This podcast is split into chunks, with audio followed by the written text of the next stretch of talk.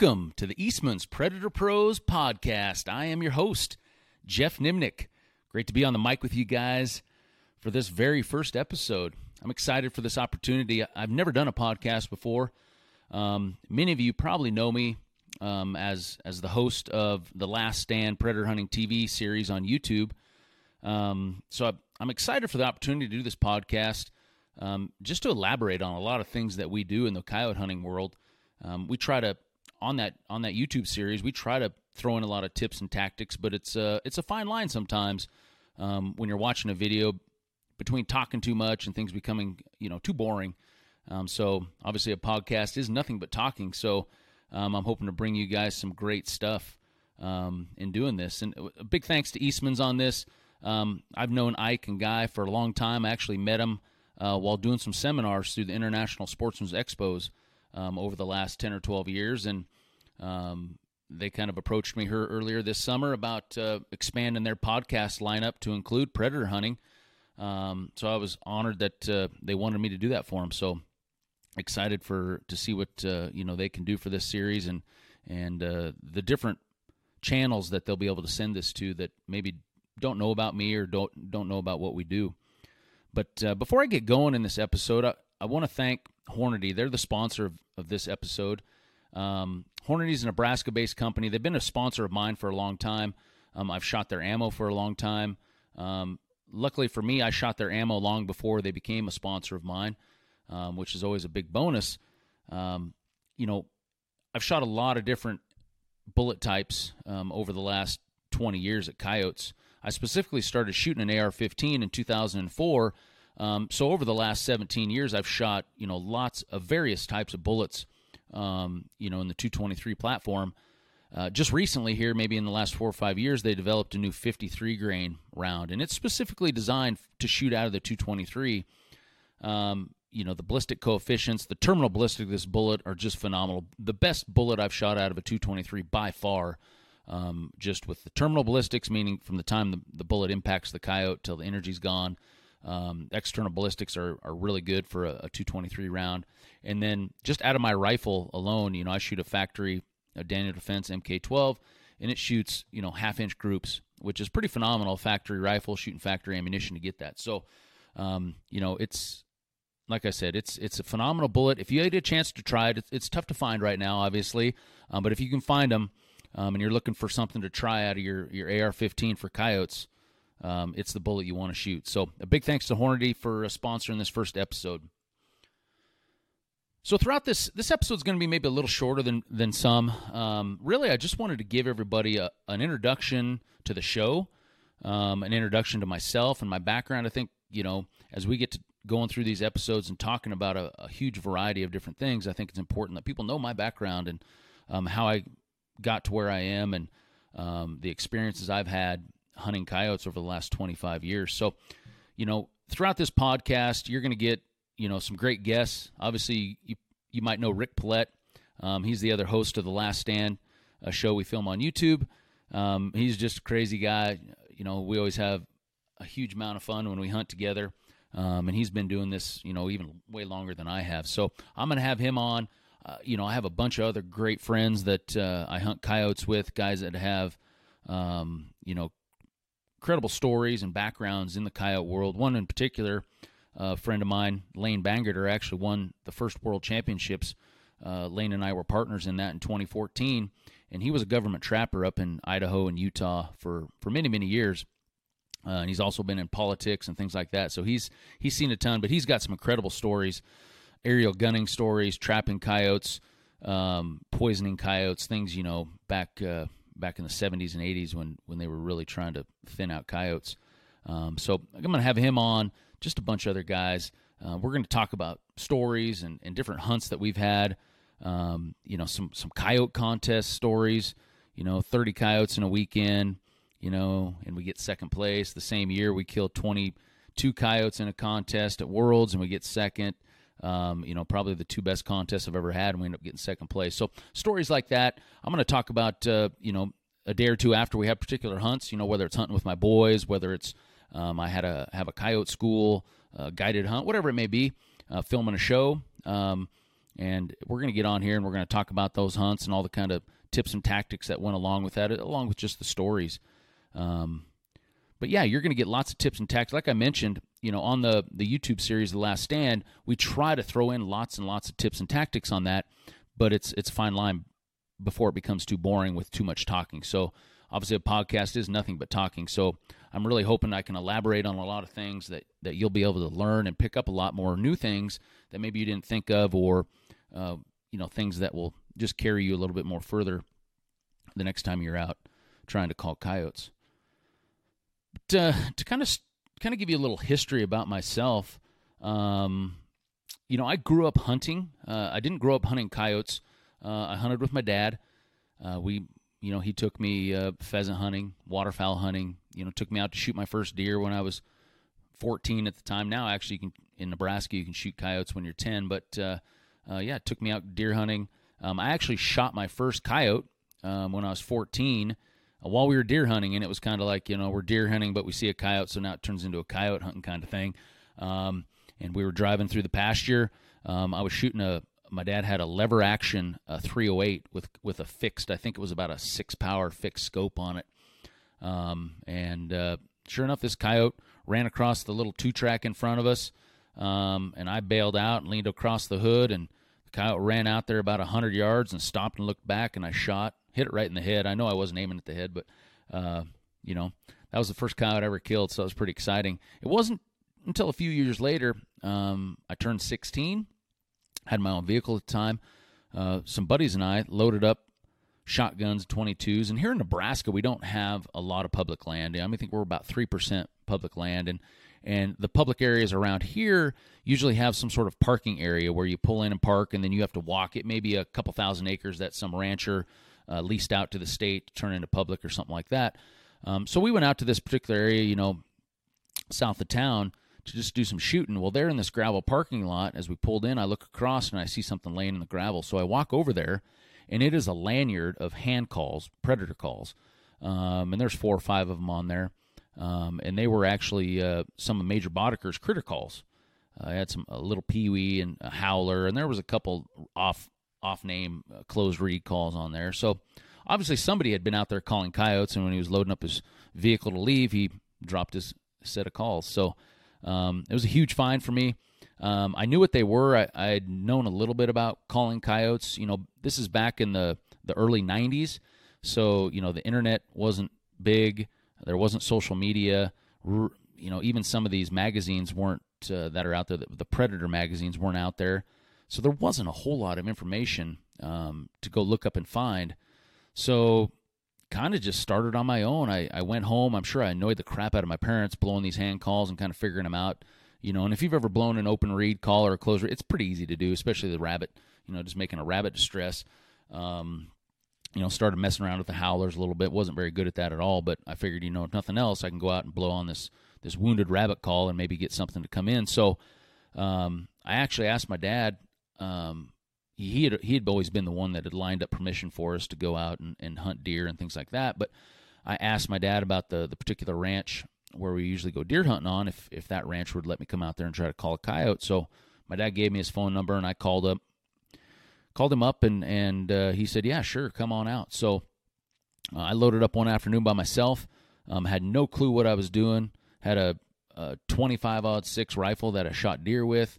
Um, put my camo on and throw threw the hand calls around my neck, and I headed out. Um, had no clue what I was going to do. Um, you know, I, I, remember parking my truck and walking up to this little hill where this fence line was, and I thought, you know what, this looks pretty good. I can see quite a ways, and I'm going to lay right up here on the top of this this top of this hill, right on the fence line, and then I can really see far. Um, I had no idea of what the wind was doing. Um, it was it was, you know, an experience for sure. So I started blowing on the call, and it wasn't just a couple minutes in. I looked to my left down the fence line, and there's a coyote standing there at about 80 yards and you know I'm a left-handed shooter laying on my stomach, so it's very hard for me to get turned turned and swing back to my left. So I I just kind of sat there staring at the coyote. He was staring at me. Obviously, I was blowing a hand call, so he knew right where I was where I was and and saw me laying there. I don't think he knew what I was. Um, and now that I look back on this, this was fall time, so I'm assuming now that this was probably a, a pup coyote, you know, a six month old coyote that didn't know much better. Um, but slowly but surely, I kept just turning my body really slow, really slow, really slow, and the whole time this coyote just stood there looking at me. Um, and finally got turned enough where I could uh, get the coyote in the crosshairs and and shot, and dropped him right in his tracks. Um, at that point, I was hooked. I thought to myself, "Man, this is this is easy. These coyotes are stupid, and there's a bunch of them." Um, so I went home, told my dad about it, and spent the whole whole winter. You know, uh, t- took my best friend out at that point, told him about it. We went out and tried, and we did not kill another called in coyote the entire winter.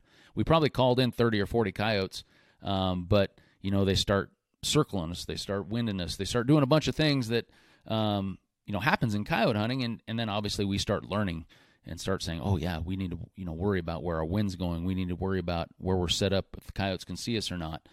Um, and that just progressed over over the course of high school, essentially, you know, till I was 18, 19, and and we started killing a few more coyotes, but we were still educating way, way more coyotes uh, than we ever got killed. And uh, after I graduated high school, I was tired of school, so I decided uh, I was going to go join the Marine Corps. Um, and so, so for four years, I didn't didn't get to hunt a whole lot. Uh, every now and then, I'd come home on leave once or twice a year, and if it was the right time of year, we might go out and hunt coyotes, and I'd shoot a few. But um, you know, didn't really get to do a whole lot uh, in in terms of coyote hunting. Uh, you know, during those four years. Um, but during those four years in the Marine Corps, I, I was in Marine Corps infantry. I had a side um, MOS with security forces, so I spent uh, some time early on in, in the Marine Corps in security forces school and my uh, rifle shooting skills were good enough that uh, uh, through some scores and, and, rifle qualifications and things that I got picked to go to designated marksman school, which um, is is really like a I kind of explain it to people. It's more like a a SWAT sniper. Uh, you know, the guy that's maybe across the the street in a building. Um, you know, seeing, getting eyes on a hostage situation or something like that. It's not a scout sniper that's sneaking around you know, out in the bush with a ghillie suit on and taking thousand yard shots and things like that. Um, it's not nearly uh, as extensive training program, but um, you know, a lot of our shooting was you know 300 yards and closer. You know, precision shooting. You know, where you know not just shooting a, a bad guy in the head. You know, where exactly in the head can I shoot this guy so that he can't pull a trigger or release a detonator or something like that. So. Um, was able to, to go to that school. Obviously, that enhanced my marksmanship skills quite a bit um, and then uh, spent a year in Bahrain. Uh, after that, I came back to the fleet. I was out in North Carolina with One Six uh, Weapons Company. Um, 81 millimeter mortars was actually my MOS.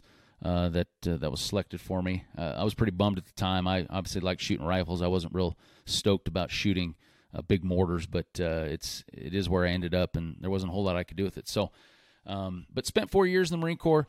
Um, when I got out um, in 2002, I decided, you know what, I, I was ready to go back to school. I didn't know exactly what I wanted to do, um, but I had the GI Bill, which is obviously a huge benefit. Um, so I started going to college. Um, and that first summer I got out of college, I started working for a guy uh, with in a landscape company, um, and it was pretty much primarily lawn mowing. Um, and I did that. I worked some concrete, um, and obviously going to college, I had a lot of time in the winters. Um, I did a little little work in the winters, but not much. So it gave me time to hunt quite a bit. Um, and then at, as I'm progressing through my college career, um, I ended up buying the business from that guy the following summer. Um, so essentially, for the next two years, I built up this lawn care business, and this is key to probably one of the biggest keys to where I am today is me starting this lawn care business. Um, you know, when I graduated college, I have a bachelor's degree in marketing. Um, but when I graduated, you know, here locally, the probably you know the main jobs you were looking at would be you know selling radio ads uh, for the for the radio station, newspaper, you know, something in the marketing. There wasn't uh, you know any jobs in the in the hunting industry around here or anything like that unless I wanted to move, and I really wasn't um, looking to move. You know, we had uh, just recently been married, and um, you know we were looking to you know settle down here in western Nebraska, so um, I decided at that point I'd built up the lawn care business enough that I was making more money doing that than what I could if I quit that and went and started a job using my marketing degree somewhere. So the cool part about that was at that point, obviously, the lawn care business, you know, keeps me busy from about March through maybe the middle to end of October, um, and it left me pretty much the whole winter uh, to spend time hunting. You know, more time hunting than somebody working a normal eight to five job. You know, um, 12 months out of the year. So that really allowed me at that point to spend a lot of time hunting. Now, early on, I hunted a lot of different things. I hunted waterfowl quite a bit.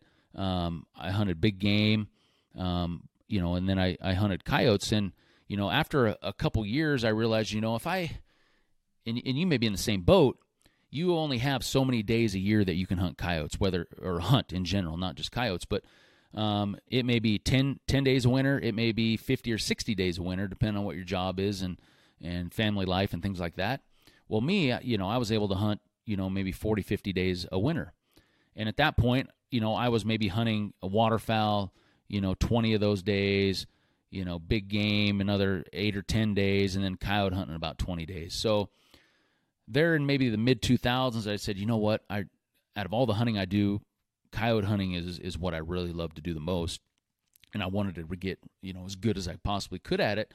So I realized, you know, if I if I only have 50 days to hunt a year, I got to spend more than half of those hunting coyotes if I want to get good because I knew at that point trial and error was was how I was learning and how I was getting better at hunting coyotes. Just calling in lots and lots of coyotes and and uh, experience in all those different situations. So from that point forward, you know, I took my you know 50 days of hunting a year and I started spending 40 of those hunting coyotes instead of 20, um, and I cut back on everything else. Uh, it wasn't that I didn't like it anymore. It's just I just really liked hunting coyotes more. Um, you know, at that point, I thought, you know what, it I would like to, you know, dip my hands into, to, guiding coyote hunts a little bit. Um, and I had a, a, good buddy at the time that was a fishing guide, so he kind of helped me out a little bit, kind of pointing me in the right direction on how to get started with something like that. Um, and I remember, you know, early 2000s, really, there wasn't social media. The internet still wasn't real big. Um, so I remember advertising in the Denver Post classified section uh, for guided coyote hunts up in Nebraska. Um, and, and I would only book a handful a year in the winter. And I was really hoping to supplement some income in the winter, um, you know, obviously, uh, since I wasn't working. And, uh, and so brought in some some guided coyote hunts after doing that for two or three years and i'll bring some stories up i got a couple pretty interesting comical stories from early on that that i'll bring up in later podcasts. Um, but uh, you know at that point i learned you know i i just that wasn't what i really wanted to do was guide coyote hunts. Um, i i'd love to teach the aspect of it and and teach everybody and, and share with people what i've learned so far. Um, i've never been real secretive about um, what I've learned, even though it's taken me a long, long time and a lot, a lot of effort to get to where I am in terms of, of knowing, you know, how to hunt coyotes. Um, but I'm not afraid to share that with people. I know there are some guys out there that are secretive, and I and I get it. I I see, you know, you spend a lot of time and effort getting to where you're in. And if some people are out there just lazy, maybe they just don't have the time. And I understand that, you know what, you can kind of say, heck with you. I don't want to share that information. I, I spend a lot of time doing it, but I've never really felt that way. So um, I thought, you know, there's got to be something different out there. So in the late 2000s, um, two things happened. I decided, you know, there was kind of a video uh, revolution going on out there. Uh, you know, Rick Paulette had had some videos out, Randy Anderson, Les Johnson had had some some coyote hunting DVDs out, and, and I'd watched them, and I thought, you know what, I, I see this stuff all the time now you know why why don't i try to video and try to put out something i felt like i could put out something you know just as good or comparable to, to what they were putting out so i invested some money in, in camera gear um, and started uh, videoing our hunts and in 2008 i released my first dvd called coyote craze volume 1 dead in their tracks um, in 2010 i released volume 2 um, it was called feeding the addiction and then in 2012 uh, released the third one in the series called Fur Fever. Now, over that course of five or six years videoing that, I didn't shoot very many coyotes at all. You know, I was always the one behind the camera. I felt like if if I was going to get good footage, I had to commit myself to the camera, um, and I would do the calling, and I would run the camera, and I'd let my buddies and my family and everybody else shoot the coyotes. Um, so I got away from the gun a little bit. My shooting suffered. Um, I know, you know, when I would still hunt contests in between filming and stuff, uh, my shooting wasn't what I expected or what I was used to. So I did see you know that go down uh, because of that. But on the same hand, um, you know that experience got me into the industry, I guess you could say. Um, it it got me in touch with with some partners that I still have today, um, and uh, you know, kind of got me into the commercial side of things, um, which I'll talk about here in a second. But um, throughout that time, I, I realized that you know there's there's a need for people wanting to learn more about coyote hunting, and through my DVD series, I would do um, instructional segments and things like that to try to uh, you know put stuff out there. But there's only so much you can put on a two hour DVD, you know. Um, so at that point, I started something called Coyote Craze College, um, and I started this in 2010. And and really, what it is um, is is the only instructional school in the country to come and learn how to hunt coyotes. And and how I set that up is the first day is all instructional based. Um, I rent out the boardroom at our, our local Hampton Inn. There's a whiteboard. Everybody gets course workbooks. We, you know, it's about seven or eight hours worth of classroom stuff, A to Z. Everything I've ever learned and everything I know about coyote hunting, we're talking about it. Um, and then the second day of class, we actually go out and hunt. So, um, and then you can actually book an additional third day if you want as well. So, um, started that in 2010. You know, since then I've I've built that up. Um, I usually run five, four or five classes a year, three guys per class. Um, it fills up pretty quick. Um, you know, obviously there's a, there's a huge demand for it. Somebody can come out to a class like that and learn a lot of things in in a couple days that may take them you know two or three years or more of learning on their own, depending on how much they can actually make it out and hunt coyotes. So. Uh, it's been fun. I met some great guys, and during that, uh, I love hearing from these guys after they come to the class and they go back to wherever part of the country they come from, and uh, hearing their success stories on how you know how they're killing more coyotes and and using some tactics that uh, you know they learned at the school. So that kind of all worked together between the DVDs and the school. Um, you know, towards 2013, 2014, YouTube started picking up quite a bit. Um, the DVD market just bottomed out. Uh, there really wasn't a need for it anymore. There was people now putting putting footage and content on YouTube, and you know, consumers could watch for free. They didn't have to go out and buy anything anymore. So um, I decided, you know, DVDs wasn't wasn't the way to go anymore. Um, and then, uh, you know, probably in about 2014, 2015, that's kind of when I met met up with Rick Paulette and Lucky Duck. And, and I'll have Rick on the show in the future, and we'll kind of talk about a, a lot more detail on how, how him and I met. A lot of people ask me that question, you know, how, how did I get hooked up with Rick and Lucky Duck and things like that? And I'll bring them on and we'll talk about that. But, uh, you know, that was about the time I got hooked in with Lucky Duck. They were just starting to develop, you know, electronic call series. Um, and, at the time I'd used Fox Pro up, you know, up till about 2014, 2015. Um, it, at the time it was the best out there, you know, and I was excited at the time to work with a company that was wanting to listen to, you know, coyote killers like myself and, and Rick and develop something that maybe other manufacturers uh, weren't able to put out on the market. And uh, so that's been exciting over the last handful of years working with Lucky Duck and uh, developing this line of e-calls now that, that you can find. Um, we also started filming a, a, TV show. You know, Lucky Duck said, "Hey, you know, in conjunction with us putting out this line of electronic calls, we think we want to want to put out a, a video series uh, so people can see these calls in action." And and uh, obviously, Rick and I were a great fit because we'd been in the DVD business, we had done the filming thing. Um, so um, ultimately, it was a way better deal for me because now you know we have a production company and camera guys that come with us, and I just get to hunt. Um, I don't have to worry about running the camera or anything like that. And and these camera guys we use are phenomenal. They catch everything. We hunt just like we normally would if there was no cameras. Um, you know, I've watched hunting shows in the past, and they say, hey, if we can't get a coyote on camera, we're not going to kill it. That's not our philosophy when we film. It's pretty much we're going to kill coyotes just like we normally do, and hopefully the cameraman gets it. Um, and luckily, we have some great, great, great camera guys, and they capture probably 95% of everything we call in and kill. Um, so it, that's what makes these shows fun and, and exciting. So, so yeah, we're we're entering the fourth season of The Last Stand. That'll actually launch here in November. Um, so excited, uh, you know, to put that out there again. Um, but uh, you know, over the course of that whole deal, you know, over the last you know maybe 15 years and, and through this progression, you know, I've been able to hunt coyotes a little bit more every year. Um, you know, which has just helped. You know, when you're calling in and killing, you know, for the last handful of years, you know, I've killed over 300 coyotes a year.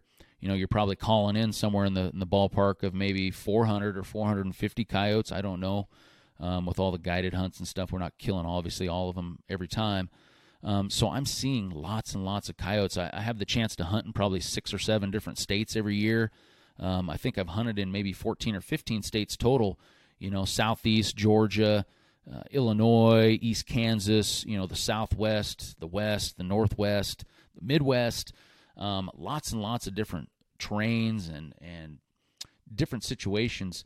Um, you know that that I've got to experience, which has helped mold all my theories and things that you're going to get to hear about through this podcast series.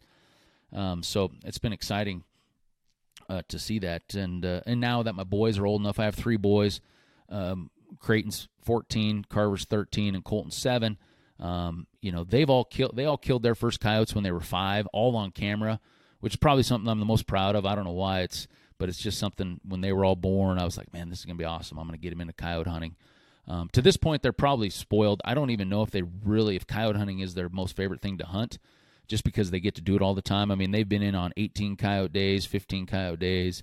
Uh, the oldest ones have, have been in and won a couple contests with us now.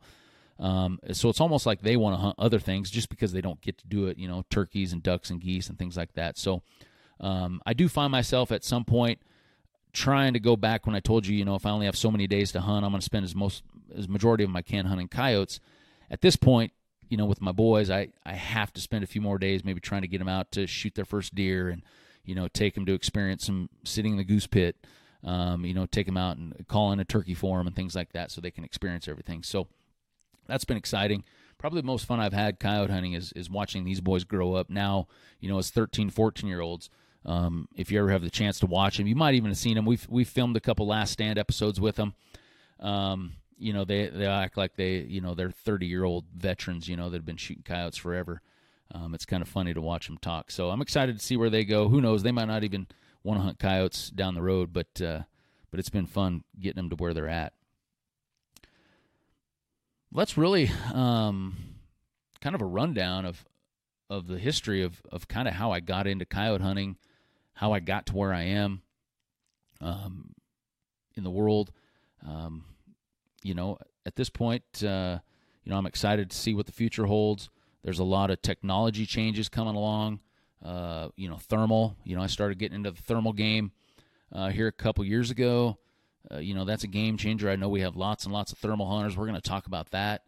Um, although I don't do that nearly as much as day day calling, um, there are some huge advantages thermal, which obviously most of you know already. Um, but we're going to talk about that. We're going to try to film a thermal episode this year uh, for the last stand, which I'm excited about. Uh, they just opened up uh, night hunting in Kansas last year, so we're going to go down to Rick's in January uh, with thermal and try to record that. So I'm excited to see how that turns out. But uh, um, but yeah, that should give you a rundown. Hopefully, that gives you a little history on on myself, where I come from, um, what you're gonna what you're gonna expect from this uh, podcast down the road. Um, you know, if if you want to find out any information more about myself, I have a website, and that's coyotecraze.com. Uh, you can find links to the YouTube Last Stand series there. You can find links to various magazine articles I've written over the years. Um, you can find all my social media links there. Instagram is really where I, I post the most of my content, and that's just at Geoff Nemnich. If you just go to the search and type in G E O F F, I'll probably be one of the first two that come up. Um, follow along there, especially now that it's coyote hunting season. Um, I post all kinds of stories, cool pictures, things that happen while we're out, um, and, and and everything that goes with there. But uh, but that's about all I have for this podcast. I want to thank everybody for listening. Hopefully, you'll tune back in for upcoming episodes.